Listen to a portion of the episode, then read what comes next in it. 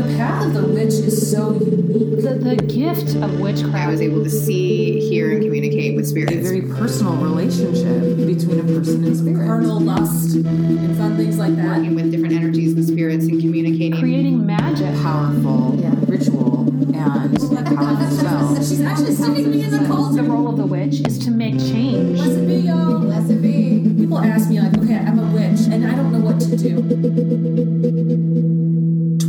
Years ago, three young friends realized they were witches. They scattered to different parts of the world following magic and spirit. Now, they're back in their hometown to share what they've learned. Welcome to That Witch Life podcast, your home for living as a witch in today's world. Hey, everybody, welcome back. This is That Witch Life podcast. I am your host today. I'm Courtney, and I am joined by, I am joined. okay, we started recording really early this morning because we have a ritual later today. So I am joined by Hilary Hello. and Kanani. Hello. And we've got a really great show today. Um, we're going to be interviewing Ivo Dominguez Jr. about one of my very favorite topics Should a witch join a coven? I have so many thoughts and feelings about it. So many Lot- so many feels. Let's do a whole episode about my feels about covens. So uh, we are doing a whole episode about my feels about covens. Great. And then um, Hilary is going to share with us some uh, magic of Blackberry. And Kanani did not review a movie for us this week, so she's got to fill her time with something else. I have nothing. I'm, I offer nothing, Terrible. But I'm okay with that. So everyone else must be okay with that as well. No, we're not. I, I like. I, I'm just really marveled by the lengths you are going to avoid watching Return to Oz. What are you know I afraid of? I slept instead. Man, you it off like 20 times. It's ridiculous.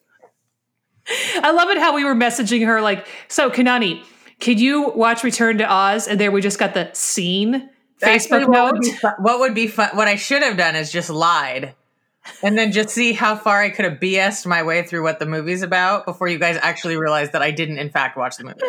Oh, you just give That's away your own should've gag. Oh, You just give away your own gag. Oh my God.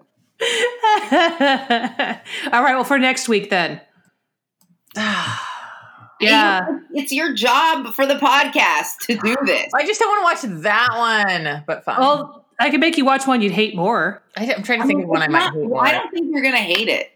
You might not. You might not. It's Fairuza Balk. She's your girlfriend. You see your girlfriend when she was cute and little. That's true. Yeah. It's great. Baby All right. Fairuza. All right. Okay, so next week you're going to review Return to Oz. Fine. All right. So in the meantime, how has our magic been this week, friends? So what kind of things are you stirring in your proverbial or actual cauldrons? Well, I have been doing a lot of plant foraging.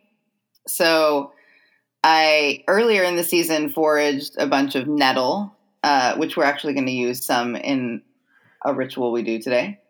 Um, and I've been foraging blackberry, and I did another roundup of um, dandelion. And so, yeah, I've been like trying to replenish my magical supplies. Um, and other than that, I've just been doing a little bit of altar tending because I've been really bad about it, like so bad. Um, I think that like with summer being busy and a lot going on in my life, I like tend to sometimes forget about how important it is to tend to my altar. And I swear to God, I was like, oh man, when was the last time I dusted this thing? This is terrible.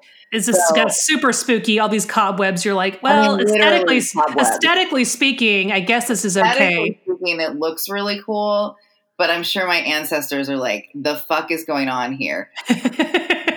I have ordered more plants because I have a problem. My God.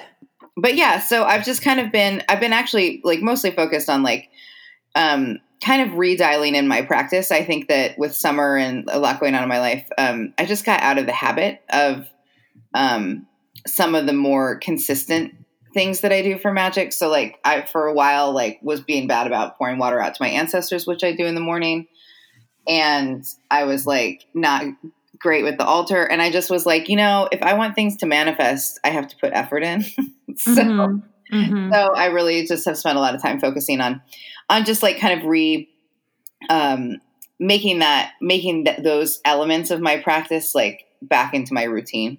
No, that's fair. I've been I've been in a similar place because the gods and I had a nice big fight a little over a month ago, and I deliberately did not tend my altars. I was ig- ignoring ignoring my altars out of spite. But uh, I feel like I'm, I'm coming back around again. What I have been doing is I I usually I I usually would do um, you know personal cleansings, uncrossing baths, and things like Mm. when I was on my period or on a new moon or just when I felt the funk. But the thing is about uncrossings and cleansings, the longer you go without doing them, the less you think you should be doing them and the Yes. more jacked up your energy can get. Yes. It's like it's so I did a an uncrossing for myself about two Sunday nights ago and the message I got was you need to be doing these every Sunday night for the foreseeable future. And I said, okay. So I've been doing those, and they're really simple. I I get in the bathtub. Um, I have some of the the uh, outgoing tide water that Kanani, you and I collected when we did that video for you.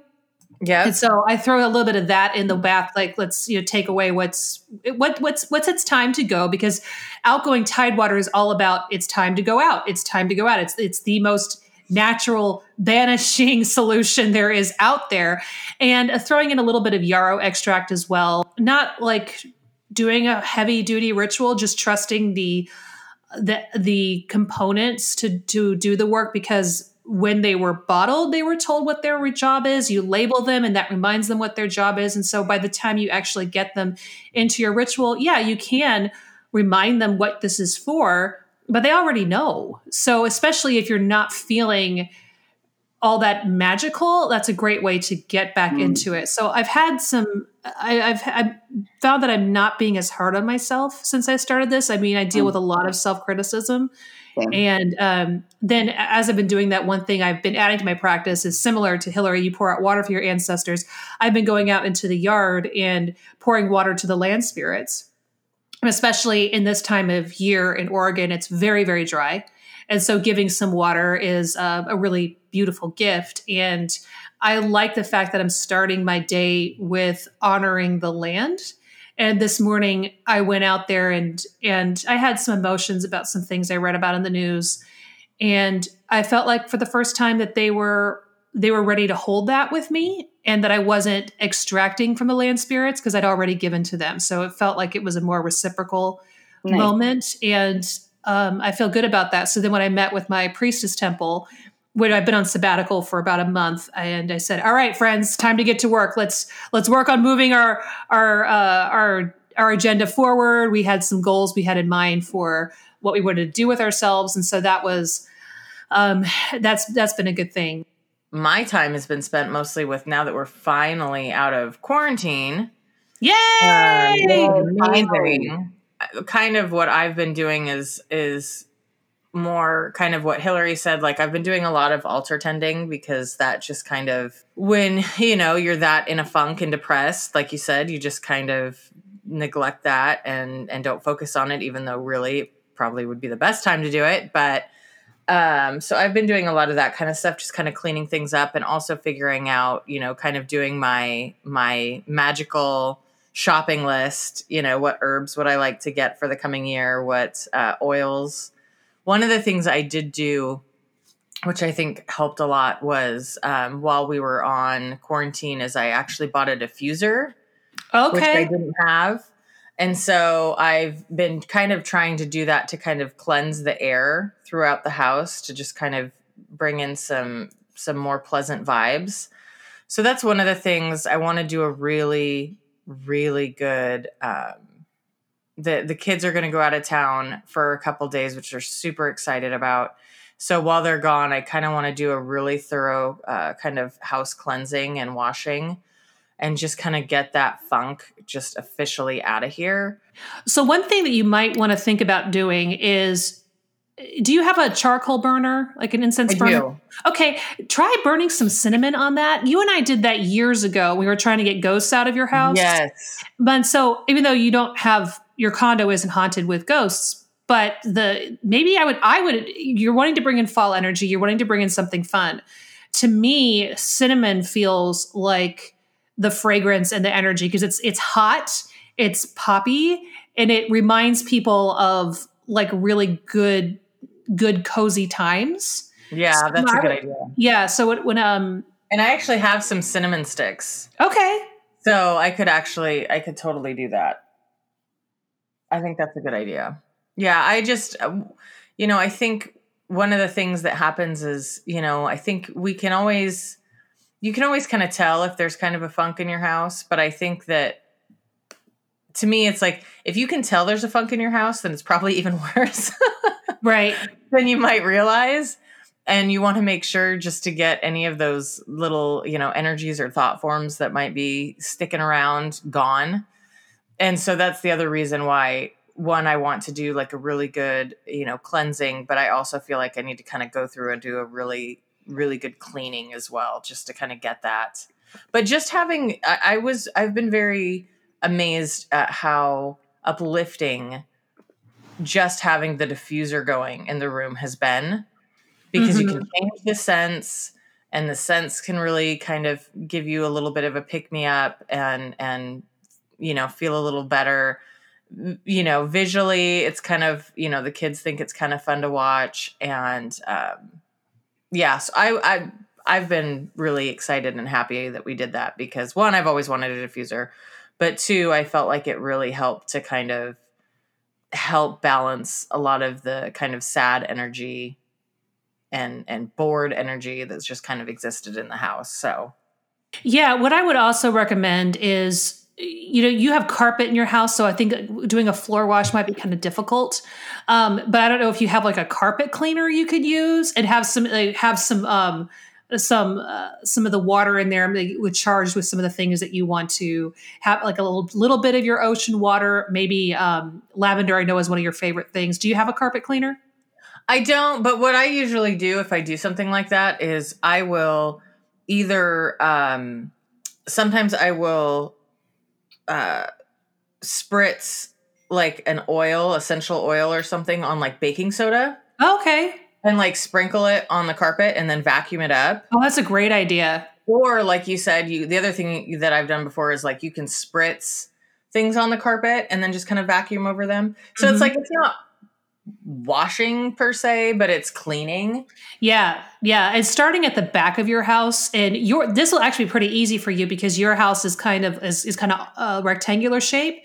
So Yeah. you could start at the back Yeah, and then go all the way to your front door and kick it out the Exactly. front door.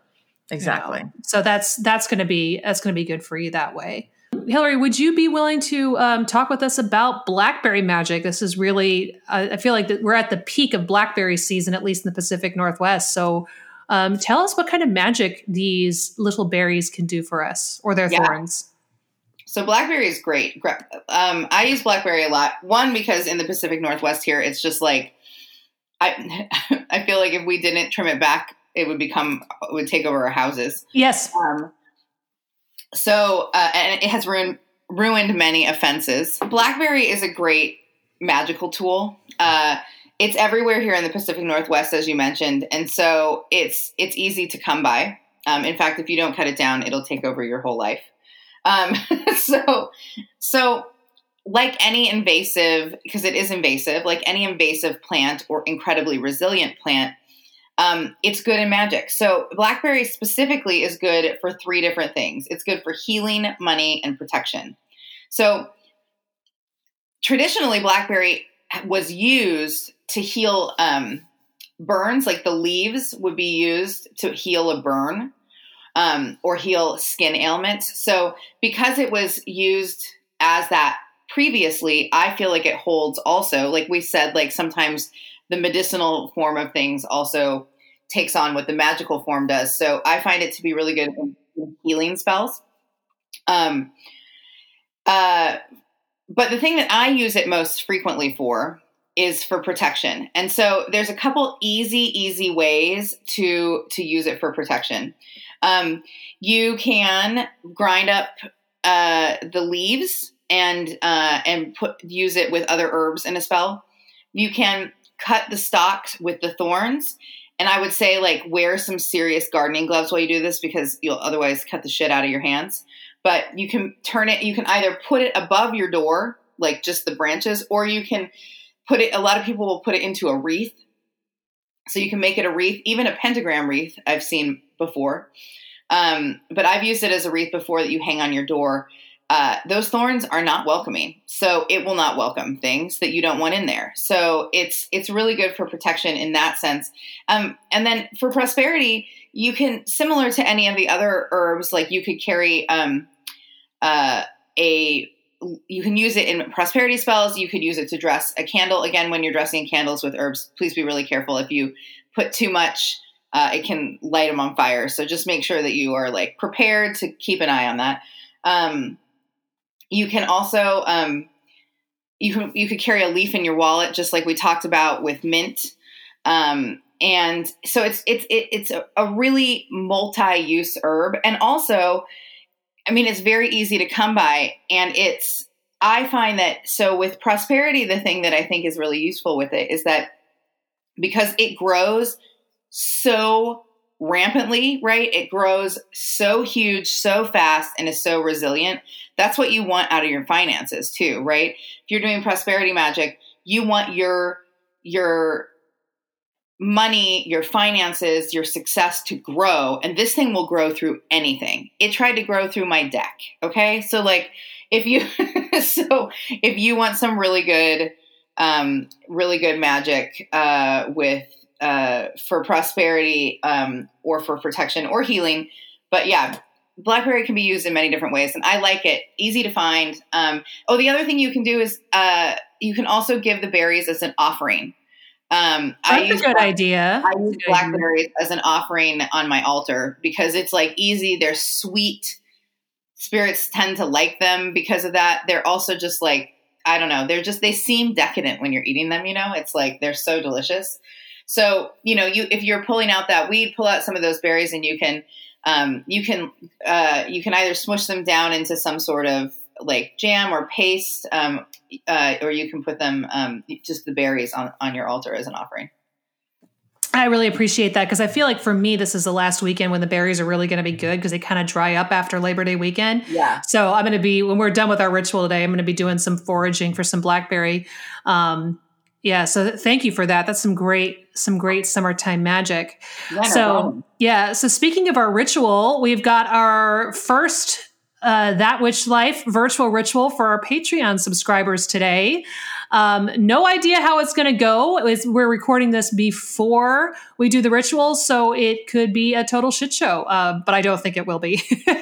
but if you, yeah. With us, so it'll be a little bit of a shit show. Uh, yeah, but I think that people have come to expect that. And um, but in the meantime, um, if you're not able to join us today, or if you're not yet a patron. Um, it will be recorded and posted to our Patreon page so that you can uh, perform the work at a different time. So, yeah, so if you want to check out the ritual or other bonus content, definitely become a patron. It starts at just a dollar a month, and you get all kinds of access to great content. If you cannot commit to a monthly payment, which we certainly understand, you can always buy us a coffee or check out some of our merchandise on our Etsy store. Kanani just made these beautiful Samhain era cards, which will be really great to send to your witchy friends. And just let everybody know between now and the end of September, we are donating 10% of all of our proceeds to um, rescue efforts in both central Iowa and in California in the wake of the storm and the fire. So, um, 10% of our proceeds will be going to United Way of Central Iowa and Habitat for Humanity um, of Los Angeles, who is addressing the housing needs across all of these two states. So, I guess it is time to bring on our special guest. All right, so we are delighted to welcome Ivo Dominguez Jr., who has been active in Wicca and the pagan community since 1978. He currently serves as one of the elders of the Assembly of the Sacred Wheel, a Wiccan syncretic tradition. The form of Wicca that the Assembly practices is syncretic and, and draws inspiration from astrology, Kabbalah, and the Western magical tradition and the folk religions of Europe. His techniques and insights are rooted in a synthesis of traditional metaphysical teachings, modern science, and memories from past lives. He is a part of the core group that studied and manages the New Alexandrian Library Project. Ivo is the author of Keys to Perception, Practical Astrology for Witches and Pagans, Casting Sacred Space, Spirit Speak, Knowing and Understanding Spirit Guides, Ancestors, Ghosts, Angels, and the Divine, Beneath the Skins, and the forthcoming The Four Elements of the Wise. In his mundane life, he has been a computer programmer, the executive director of an AIDS HIV service organization, a bookstore owner, and many other things. And I will include matchmaker. Ivo, you knew the story was coming. That's one of my hobbies. So, uh, Kanani, I think you know the story, but Hilary, I don't think you know. Ivo actually set me up with my husband. Yep. Really? Yes. You didn't know that? I don't think I knew that. Yeah. Yeah. We met at a festival. Um, I was deep into my hot mess phase, but Ivo managed to look past that and say, no, even though she's a little nuts, I think I'm going to hook her up with this guy who's also a little nuts. And I think, and he was sitting on this for like a year. Oh yeah, I was waiting for an then- opportunity. No, no, I waited. I, I, I waited until the, pos- the, the possibility for it, and then uh, there was going to be a, uh workshop that was being hosted at our place, and it happened to be with uh, um, uh, uh, Gavin Bone and Janet Farrar. And I said, "Ah, I, this is a great way to entice Courtney down here." And she was like, "Oh, but I can't afford it." And I said, "Oh, well, it'll be free for you. We have space. You can sleep in the house." And Meanwhile, meanwhile, he's over there going, "Yeah." I do have a mustache to twirl. Yeah, he's grilling and everything. Oh my god, I can like picture this so clearly in my brain. well, and it was it was funny because the first time we spoke was over the phone, and he was and my now husband was in a really bad mood when I called, and he's like, "What do you want?" And I'm like, "Oh my god, who the hell is this?" You're like, and it's what, been, what happened? well, bless his heart, he was trying to study, and the phone would not stop ringing. He was living with Ivo and his husband at the time, Right. And um, I was like, "All right, whatever." Cranky guy on the phone, and so I drove down. And uh, the whole time I'm like laughing was with my friend Tamara, and I was like, "Why the hell am I going to Delaware?" I just I was really frustrated because I just had a terrible breakup, and I was dating somebody, and it wasn't going very well. And I was like, and, and she said, "Well, I think if you just keep doing what you do and follow your path, the right person just shows up." And I didn't want to be rude, but in my mind, I was like, "Well, I got to stop going to Delaware to hang out with gay men and older women every weekend studying witchcraft because that's not where I'm going to meet somebody." And that night I showed up and Ivo was like, Oh, you have food. Well, you know what? Why don't you put that in the back fridge around the corner? And I'm like, Okay. And I walk back there and there's this really hot guy hiding. Because he was like, Oh, we're going to have guests. I don't want to meet anybody. I need to study. And then we're both like, Oh, hello. And the next morning we're having coffee and he and I are like, Oh, so you studied theater? Yeah, I studied theater. Oh, you're back in school? Oh, I'm back in school. And I look around and Ivo, his husband, and my friend had all vanished. They're like hiding under couches or something. And just like like, oh, the single people the single people are connecting. Let's go away and hide. and at, at my wedding, I'm coming down the stairs and I make eye contact with Ivo and he has this twinkle in his eye, like, I knew it. Yeah, but it, it did actually get to the point that I had to, you know, out loud announce, "Oh, this is Brian, our token straight guy."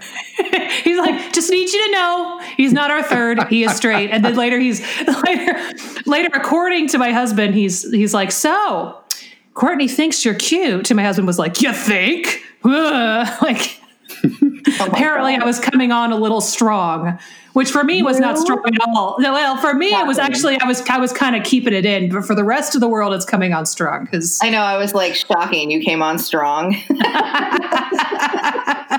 kind of like a ghost pepper. I'm like, well, it was only a touch, but for the rest of the world, that's Can like that's a lot.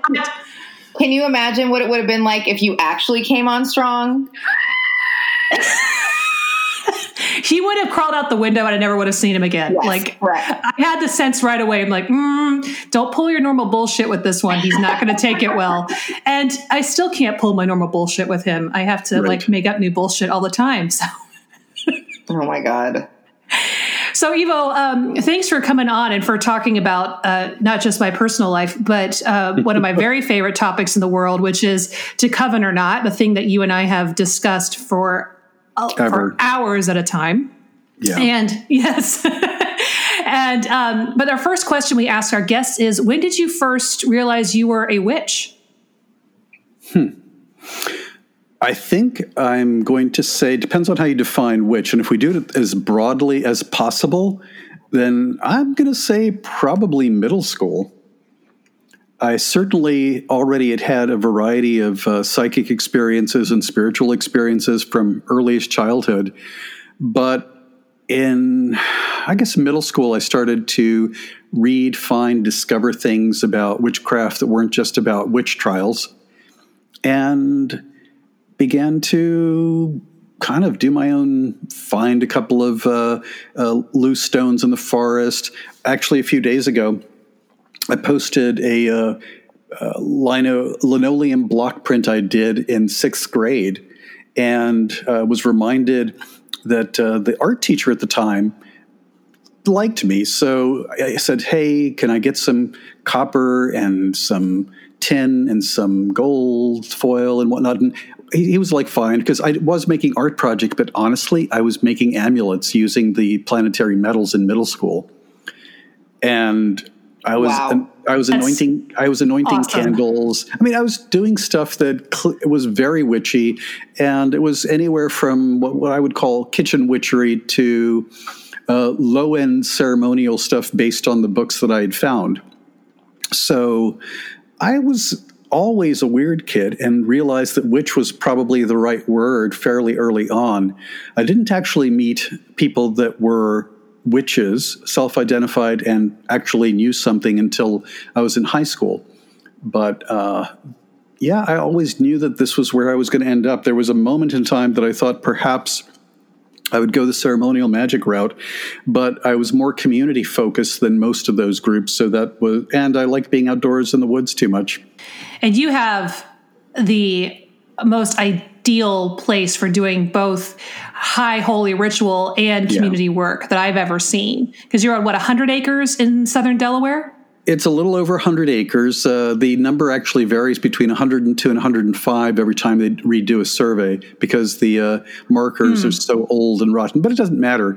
It's a, a big chunk of woods, and on actually on two sides it's state forest, so that it certainly gives the impression of being a, a much larger space, even though that's big to begin with, because we've got redden forest now on two sides, and. Uh, we are in lovely woods, and uh, the houses on the property were built specifically with the intention of, of offering space for community. So uh, we have a large great room that's used for uh, ritual workshops, potlucks, as does uh, the other dome on the property uh, at next door.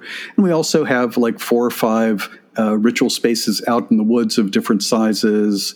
A sweat lodge, a little stone lodge that's used mostly for shamanic work, sometimes for sweat lodge a shrine to uh, Sekhmet. There's a heck, there's a, a Hades shrine going up next year, and, and a few others after. But there's we have a lot of space, and uh, and the NAL library is located here now. But but it's all been a long journey. I mean, we've been over, on this land for over 30 years now. So it was wasn't wasn't all at once. Yeah, it's it's so. I mean, I used to come down there every other weekend when uh, my husband and I were first dating, and um, it. I once said to Ivo, I my dreams are so vivid, and my waking moments are so surreal when I'm with you all that I can't always tell. When I look back over the weekend, I can't always tell what I dreamt and what actually like happened in my waking life, and so I would have to sometimes piece it together with Ivo, and Ivo would say, "Oh, I had that same dream, so let me sit and think." Yeah. that was that. We, we've had some people sleep over and have trouble sleeping.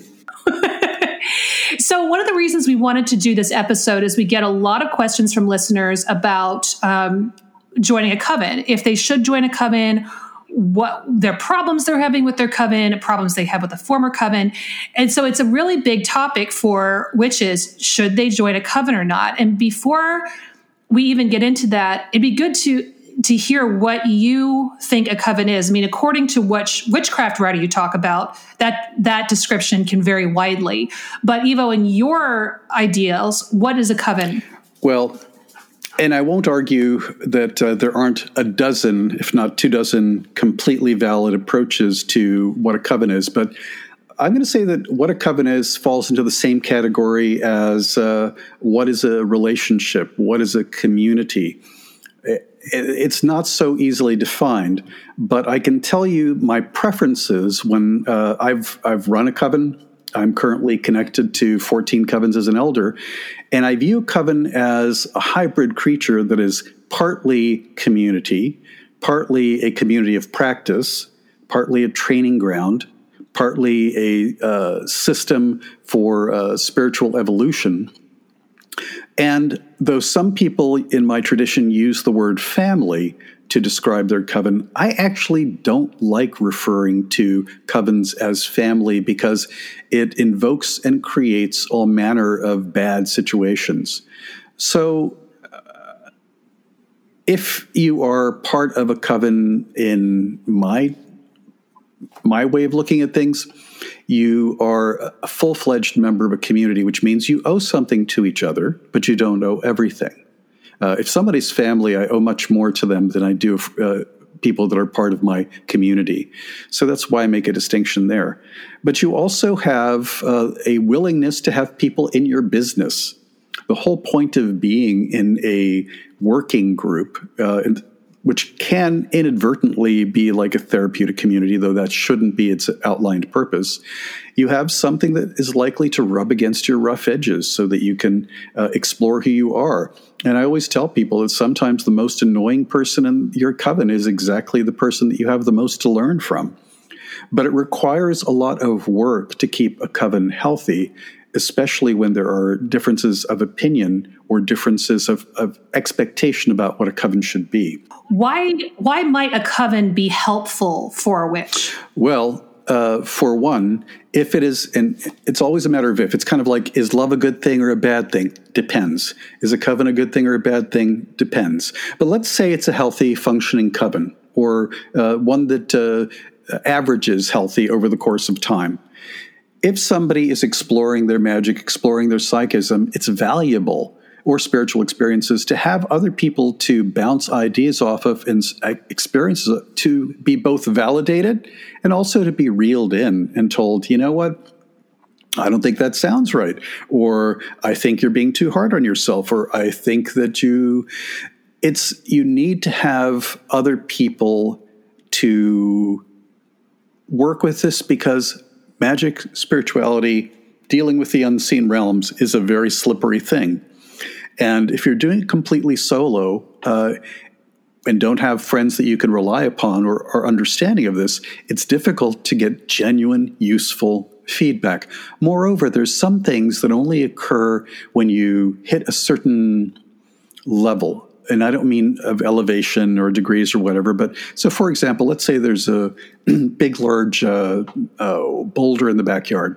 I can push on it forever and it will not move because it's too big for me. If I get two or three people helping me to get it rolling, we can now make it roll. And once it's rolling, I can actually keep it rolling because it has overcome the inertia or it has reached the velocity that it needs.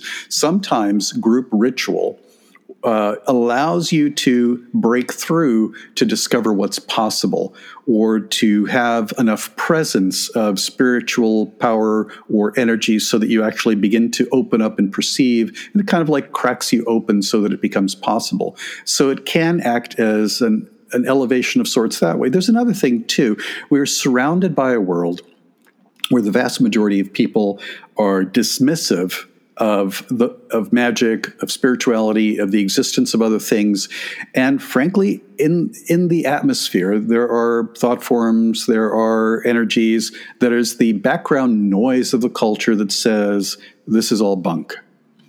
And when you are with a group of people that forms uh, a, a, little huddle of of of, uh, of, community and power. It's like having a windbreak, so you can get out of the uh, prevailing currents and storm of the culture long enough to feel what it feels like to be with like-minded people, and then explore what you believe and don't believe without the pressure of the culture's background mindset. So there's a lot of things that can come of being in a coven that are that are positive. You can also have the opportunity to have somebody who has experienced more or learned a bit more pass on the information in ways that cannot be transmitted through books uh, or or through even a Zoom workshop because I've been doing those lately because sometimes you actually need to be in the presence of somebody to say, "Hey, uh, you might want to try this, or you might want to shift your energy, or here, let me let me uh, let me sit next to you and and move my energy or consciousness where it needs to be, and see if you can follow." In the same way that if you're standing next to somebody who knows a song that you don't know well, you can sing along because you have them in the side uh, listening in one ear what what the song should be like. So there are ways in which up close, or another way of thinking about it is like a spotter if you're doing gymnastics or gym work and you need somebody there to make sure you don't hurt yourself or that you or that your form is right so that you can have somebody to check you. The problem and then I'll, I'll say this and then stop talking for a moment is that often the people that you find to be in a coven with don't necessarily have the experience, background, or training to offer that kind of guidance, and there's a pressure for them to fake it, uh, and, and that can lead to terrible things. God, there's so much truth in what you said, and it's it's funny. I feel like covens go in and out of fashion, and I feel like we've been in um, and it's interesting to see how the pandemic is changing this mindset. But I feel like we've been in, in an anti coven. Like covens have been uncool for a really long time. And people, I don't want to be in a coven. I don't like the, you know, but at the same time, people are craving community, which is why I think these online Facebook groups are really thriving right now. Yeah. But I feel like it's exactly what you said. It's a lot of, there's a lot of misinterpretation that can happen when all you're doing is speaking in text block. And, um, the the the act of being with people in person magic is a physical act as much as it is an intellectual act. So being in um, i think that what you're saying is so right on that being in the space physically with someone is is so absolutely crucial.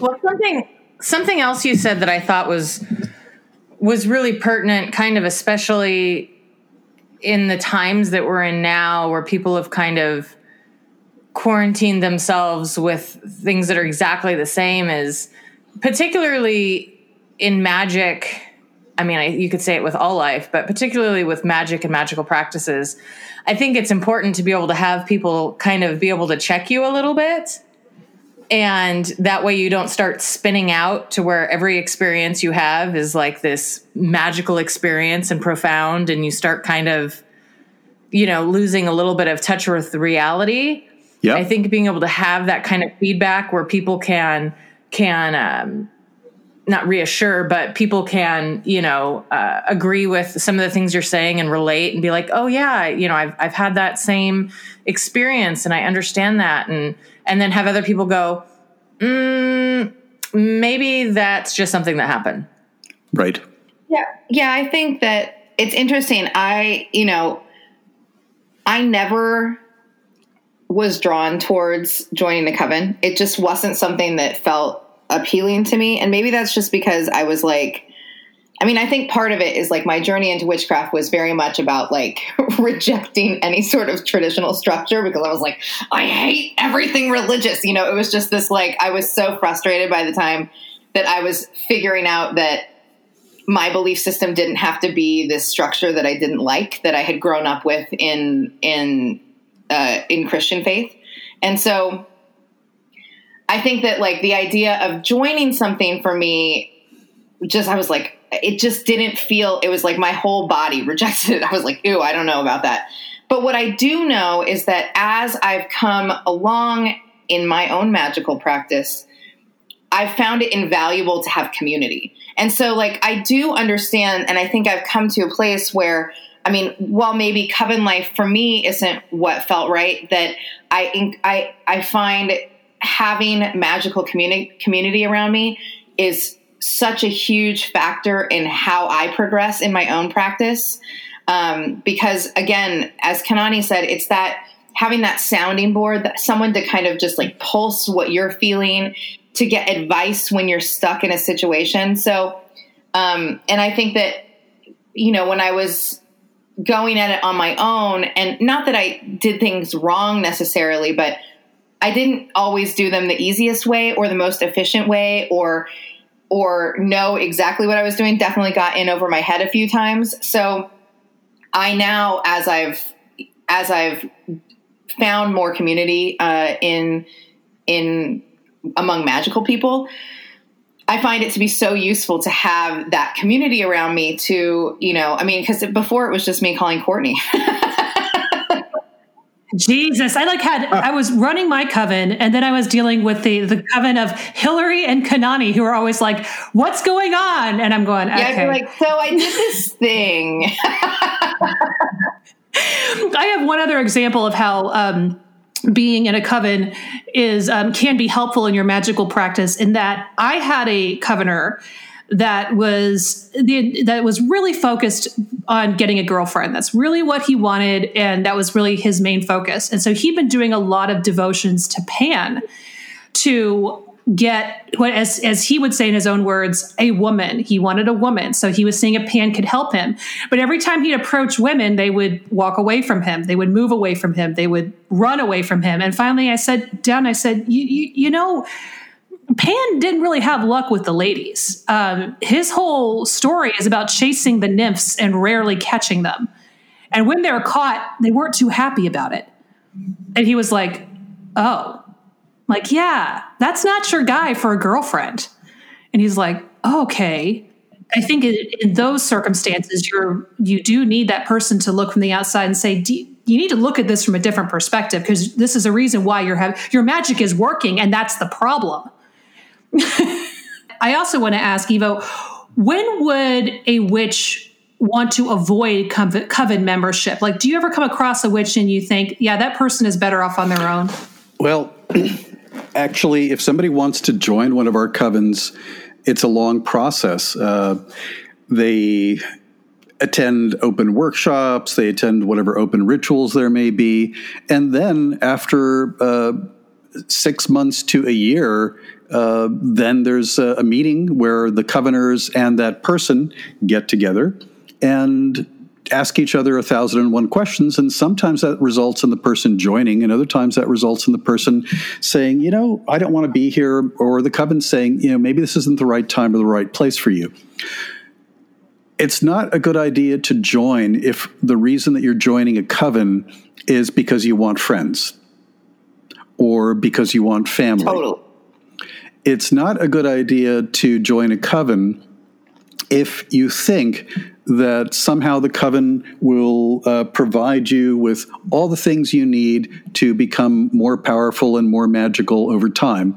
That the coven provides an opportunity for that, but doesn't actually make that possible. So there's also people that are just not uh, group people and this isn't a question of how extroverted or introverted someone is, et cetera, but it's a question of uh, whether or not you are willing to be uh, a collaborator. Because another way to look at a coven is that a coven is a lot like a musical group if you are going to always want to go off and uh, do your own thing in the middle of, of a performance, then the group will not sound so great. So it has to be somebody who also has investigated uh, is this the right place for me? For, so, for example, I had somebody uh, recently who had been attending classes of mine that I've taught over the years and, and gatherings and bookstores and whatnot say, Hey, what do you think about me joining one of your covens?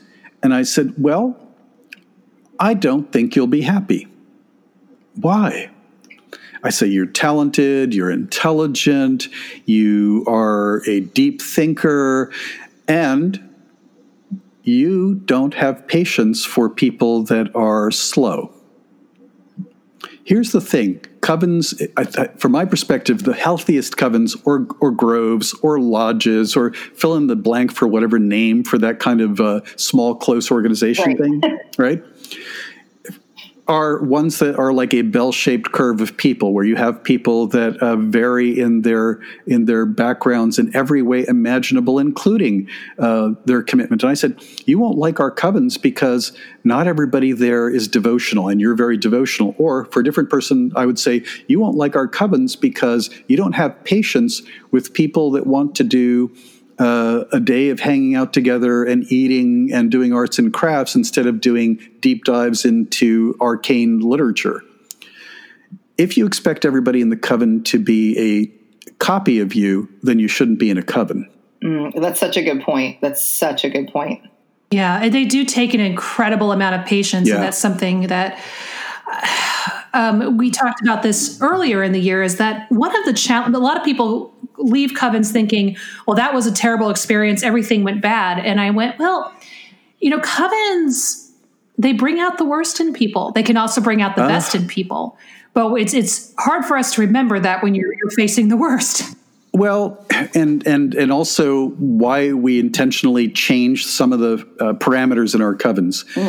Covens, unfortunately, can turn into a uh, reflection screen, projection screen, mirror maze of uh, all the things that ever happened to you with your family and friends.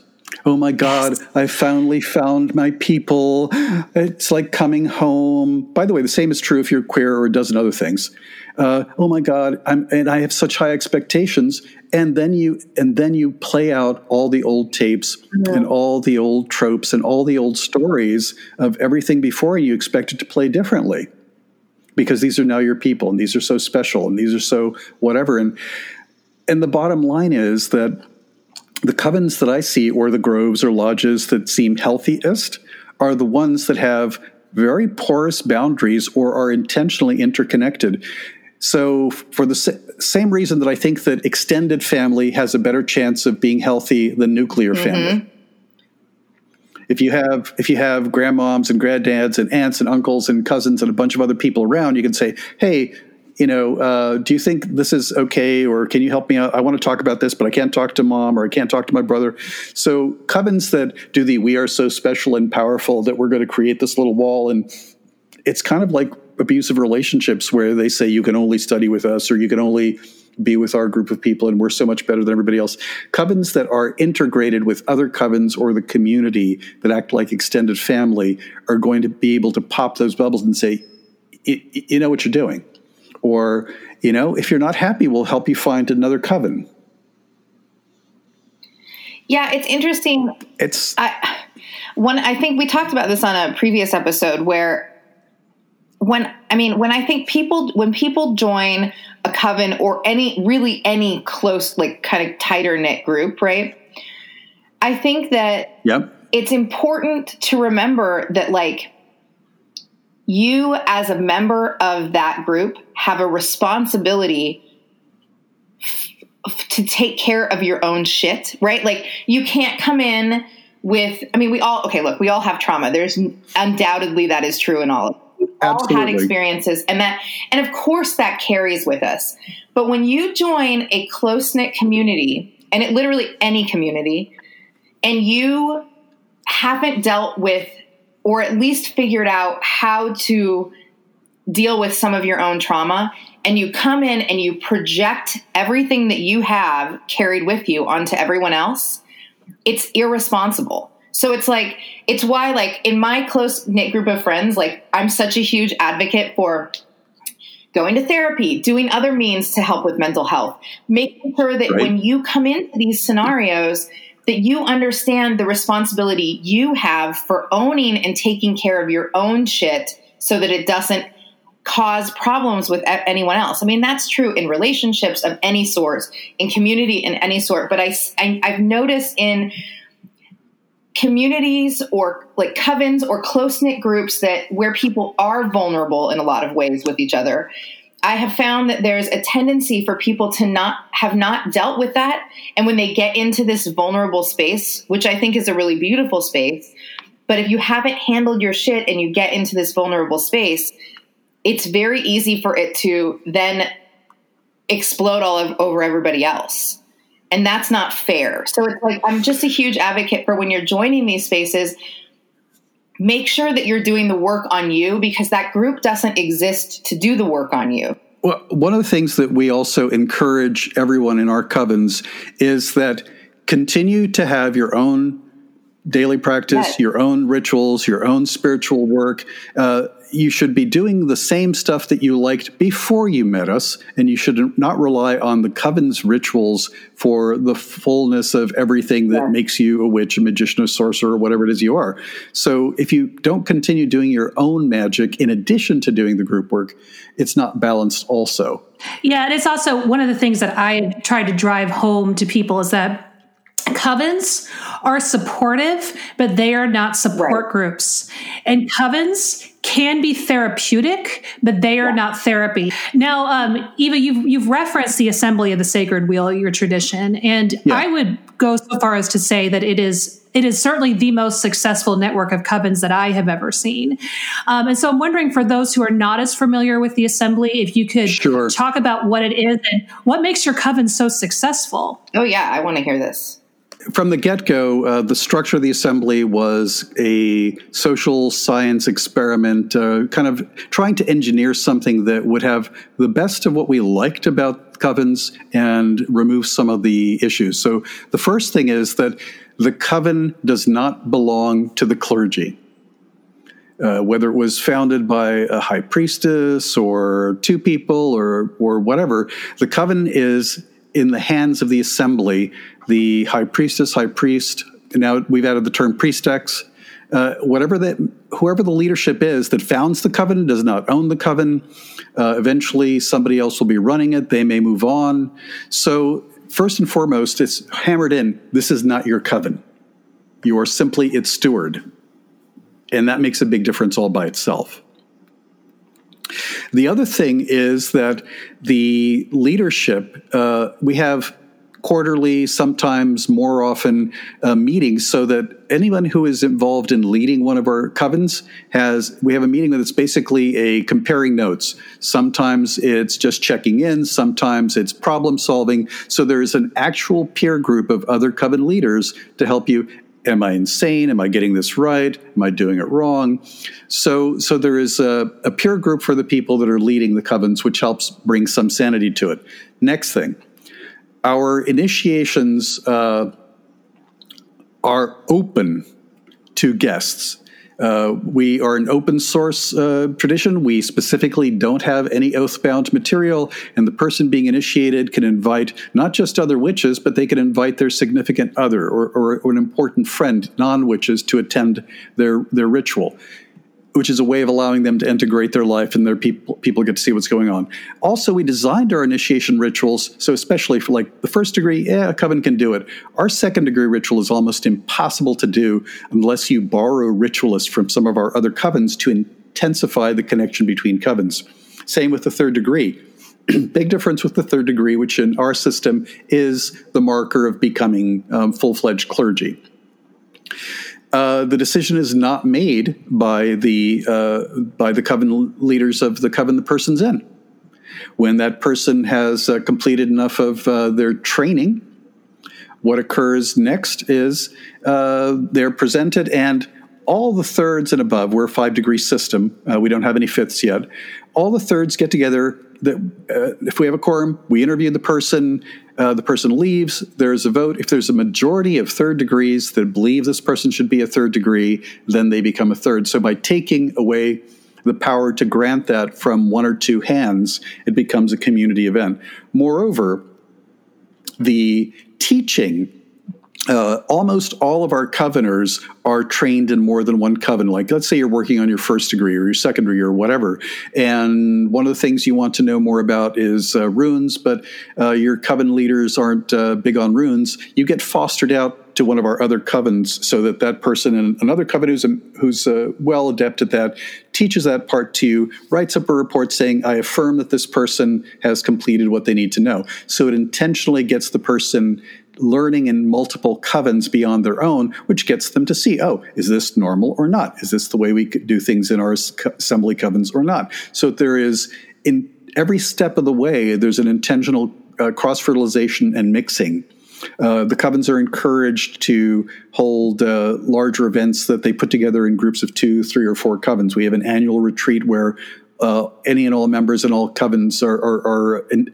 encouraged to attend. We have a uh, eight times a year newsletter that goes out that contains reports from each of the covens and reports from what's going on in people's lives and poetry and artwork. There's an active effort to make sure that everybody is available. Moreover, the role I'm in uh, as an elder, uh, besides being a general resource, blah, blah, blah, the elders uh, are members of all the covens in an ex officio way, so that if a member is having a problem with something, then the uh, elders act as ombuds people to try to mediate, fix, or figure out what's going on. And if it's a really big deal, then it goes to uh, a vote of of uh, the of the community. Now, I will say that we have three forms of uh, of uh, decision making, and we use all three. Sometimes it's good old fashioned. Uh, we're going to vote on it at the coven level, matters related to uh, uh, coven spiritual stuff, the way they do ritual, etc. It's got to be a consensus vote of the bonded members, and bonded doesn't necessarily mean high level initiate, but a long term commitment. And then for specific things like running a conference or running an event or a particular project, we can also appoint people as temporary autocrats because it's hard to get things done uh, by consensus or voting if it's a time limited thing. So we mix and match the kind of decision making to the thing that is needed. We also have had a, kind of an open door policy. There are people that have left the assembly and returned the assembly, depending upon their geography or what's going on in their life. Uh, which it's not so so that it's more like uh, we've had people transfer from one coven to another because they've moved to a different place. And there's a process to make that easier so that you don't give that up immediately. I guess there's a lot more thought about how do we act more like a living community, and the coven is not viewed as the uh, as as just the only center of the universe. If you're a member of the assembly, you're a member of a coven, but you're as much a member of the whole community as you are of that small group of people or another thing I thought that I really liked that you said about when Courtney asked, you know, what what helps to make you guys be so successful and and continue on was your comment about how, you know, you're not you're not the leader of the coven, you're the steward. Because some of the things like that you hear about and some of the horror stories that, you know, Courtney and I have heard about and talked about and people tell us about are these groups where all of a sudden like it came together in kind of a really beautiful way. And then all of a sudden the person who started it like has just kind of completely gone off their rocker and now thinks that they are you know in charge of these people's lives and dictating you know these new laws and order that these people have to follow. And you're just like wow that took a turn.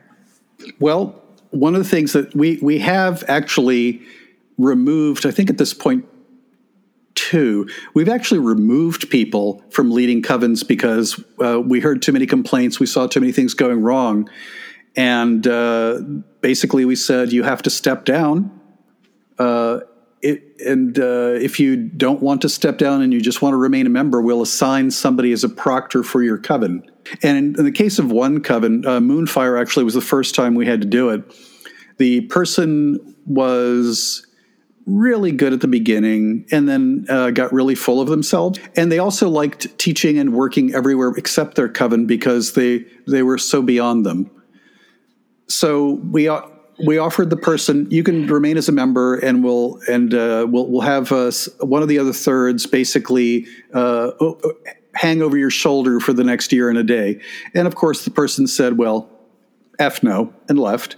So for the next year and a half, the thirds from the other neighboring covens took turns leading the workshops, leading the rituals, until somebody in that coven could be brought up to the point of being able to run the coven on their own. And if somebody doesn't have a third but needs to run a coven, but they've trained enough, then they become an acting high priest, acting high priestess, acting priestess. So they don't have the third degree, but we're acknowledging them as the leader of that coven or in one case, we we uh, have a covener uh, that's been you know t- sending little messages to the elders, and uh, I won't name names or covens or whatever, but there are times in which also it's not that the coven leadership is being awful, but let's say somebody is ill or is in a uh, depressive state or any number of other things that happens, life happens, then uh, there's people from other covens that can come and help lead rituals and workshops while the person takes a, a breather. But one of the things that we had in our discussion this morning was what I've coined the evil queen phenomenon, in which one of the challenges that I've, I have seen in covens is that um, a lot of, and this isn't just magical people, I think it's people in general. A lot of, there are people who believe that their story, their personal story, must have a villain. Yes.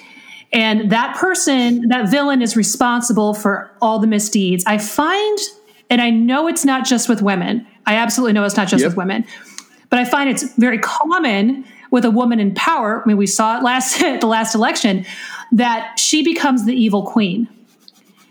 And so I'm wondering how the assembly addresses like the evil queen phenomenon when suddenly someone is blaming their leader for everything that's going on in their lives and the leader is maybe they've drawn a boundary maybe they lost their temper maybe they're not always you know the friendliest person but they're not really they don't really deserve the uh, the kind of villainy that they're getting how how does the assembly address that Well, and every situation is different because details matter.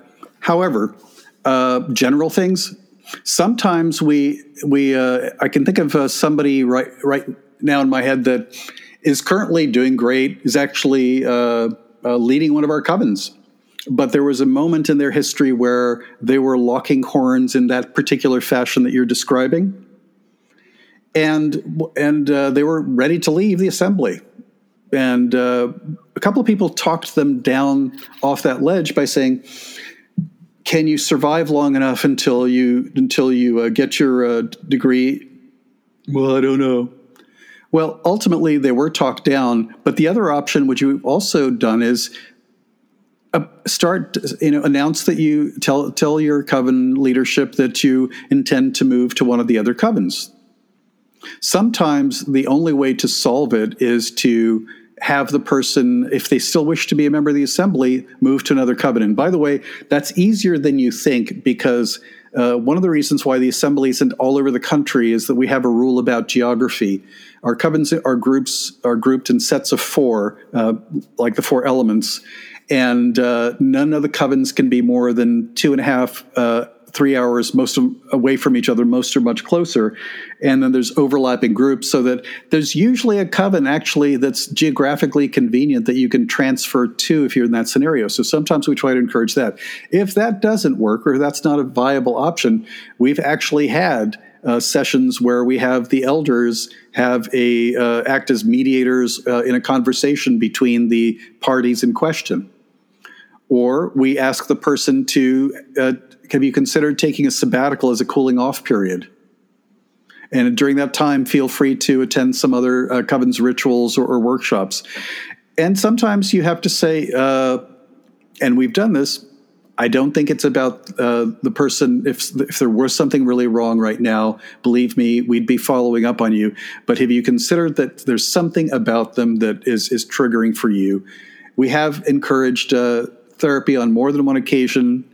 We've also had some people whose uh, whose uh, degree or initiations were contingent upon successfully completing therapy, but it depends on the situation. But I guess the difference is is that we have developed a habit of having hard conversations with each other, knowing that there are other people that will uh, help you hold it together while those hard conversations are happening. Because if you don't have somebody that is close enough to understand what's going on, but not actually outside the dynamic, then you can't actually get through some of those talks. So, what would you recommend in a case? Because it's it's rare. It's a it's a rare setup for covens to have that kind of of, of support Sure. and network backup. So, say for example, there's a coven that's you know out in the uh, you know pretty much isolated as a kind of in a part of the country where there aren't as many pagan groups Yep. around. So you've got now how might how would you recommend they work through their challenges either amongst each other or with leadership when they don't really have community around them? Let's think outside the box of the pagan community for a moment. uh, there may be somebody that in the local UU church, there may be somebody in the local Quaker group, there may be somebody in the local Alternatives to Violence project. You may have access to people that are willing to act as mediators if, if it's important enough for you to do that kind of work. Another option is are there any other like minded people that you know? And even if they're not geographically close, like one of the other things that uh, I'm, I'm, a party to is uh, I have a once a month phone call that involves people who are leaders of it with of uh, uh, six other uh, spiritual communities because sometimes I need to hear uh, advice and guidance from people that are not in the assembly, even in any way, shape, or form connected. So I think it's still possible to create that some kind of peer group or support group or feedback group, but never underestimate the power of using community resources that are not pagan, but are friendly to the idea of negotiation, mediation, and talking it through. And never underestimate the power mm. of uh, having uh, periodic open ended discussion groups in your coven as a way of clearing the air. Well, this brings us to our final question, and this is um, a listener question. It said, I just started studying witchcraft a few months ago and I am obsessed. I want to meet other witches in the city and learn from their experiences. Overall, I am missing community during COVID and I think I could learn a lot from a coven. Do you have any suggestions on resources or groups meeting virtually that could be helpful but also respect social distancing, which is such a timely and serious issue? Um, so, what what do you advise witches to do and how they can meet, get started with the group during this really awful time, which we're probably going to be in for quite a while. I would start, and and uh, depending upon their geography, it varies. But I would start actually uh, going online and going through social media and finding the name of uh, each large group that you can think of in small group and contact them directly and say, "Hey, I understand that during this time period you you may or may not have anything going on, but uh, do you have anything that's open that's online? Are you having any Zoom rituals or Zoom classes or whatever platform they're using? And I think you'll be surprised how many people are doing stuff like that. Or see if your uh, local uh, bookstores uh, are, are, doing any kind of online sessions. Uh, go to a variety of groups online and post and simply ask because there isn't we we do not have the resource anymore of a central repository where I can say, go look up on Witchvox where everything is. That's that was it was moribund for a long time, but we don't right. have a central location for that kind of information. So it requires a little bit of uh, internet legwork to send out some emails and say, I know you, you can't join. And by the way, I'm going to be real hard ass about this. I mean, we've had at our leadership uh, meetings uh, discussion about this, and basically the assembly, none of our covens are meeting in person. All all, all initiations are on hold uh, until things get better. And uh, we are now since since uh, the beginning of the year, we haven't had any in person meetings, and don't expect any until sometime next year. So, I, if a coven uh, is hmm. not practicing social distancing, masking the whole deal. And if it looks like uh, they're they're not taking this seriously, that would be a red flag for me all by itself. Make, put put a circle around yourself of how many nearby states, if you have to do it that way, or nearby cities, and start googling and searching and sending an email to each store, each each group, and say, "Do you have anything virtual going on?" And if you're on groups online, mm. whether it's uh, uh, Facebook or MeWe or wherever you are nowadays, um, you know, post a question. Uh, is anybody aware of any virtual activities that are available for me? And you can also do what worst comes to worst. Uh, I have a couple of friends that have started uh, virtual meetups where they basically, you know, once a month uh, they uh, host a open Zoom meeting for anybody that's pagan that just wants to sit around and chat about anything. So, um, anyway, Ivo, uh, your upcoming book is The Four Elements of the Wise, which I've had a chance to preview, and it's outstanding. So I'm hoping everybody keeps an eye out for it. Um, also, how can people keep in touch with you? Well, it's pretty easy if you uh, go to ivodominguezjr.com. I try to keep my website updated. There's also a link there to sign up for my mailing list. All right. Well, I want to thank everybody so much for listening. And Ivo, thank you so much for being on the show. Um, as a reminder, if you want to support the show, the best way is to subscribe, rate, and review us on Apple Podcasts. You can also buy us a coffee, check out our merch at our Etsy store. And of course, for bonus content, uh, become a supporter on Patreon. We're also on Facebook, Twitter, and Instagram. And for show notes, audio transcript, or to ask us a question for a future episode, go to thatwitchlife.com. Until then, keep moding that shit, and we will talk to you witches next week. Find us at thatwitchlife.com for archived episodes or to ask your burning questions for us to answer in a future podcast. So mote it be. And so there was this very, there was this nun. Who, do you remember? Do you remember which nun I'm talking about? Who was kind of like a combination of Nurse Ratched and the little redheaded nun from Sister Act. So like the little, um, and she looked innocent and sweet. she went up to Hilary and she was like, Hilary, what seems to be the trouble? And of course, Hilary was mad at her and she knew it. She goes, You look so demonic. And Hilary was like, That's right, sister. I am Satan. I love Satan. Satan, I Satan, did. Satan. I like snapped. I had it. I was like, and like my hair was like straight up in the air, and I was. We were. Getting, I was It in. I remember this very vividly. I was in overalls. I was like, we were getting ready for, I think, some sort of a dance or some sort of something. I was decorating for something. And I just like had it. And she walked in and she's like, You look demonic. And I was like, That's right, bitch. I am demonic. Like, Of course, this nun was not really frightened of Hilary, but was like, Oh, Hilary, clutch my pearls. I ah." got detention for that too.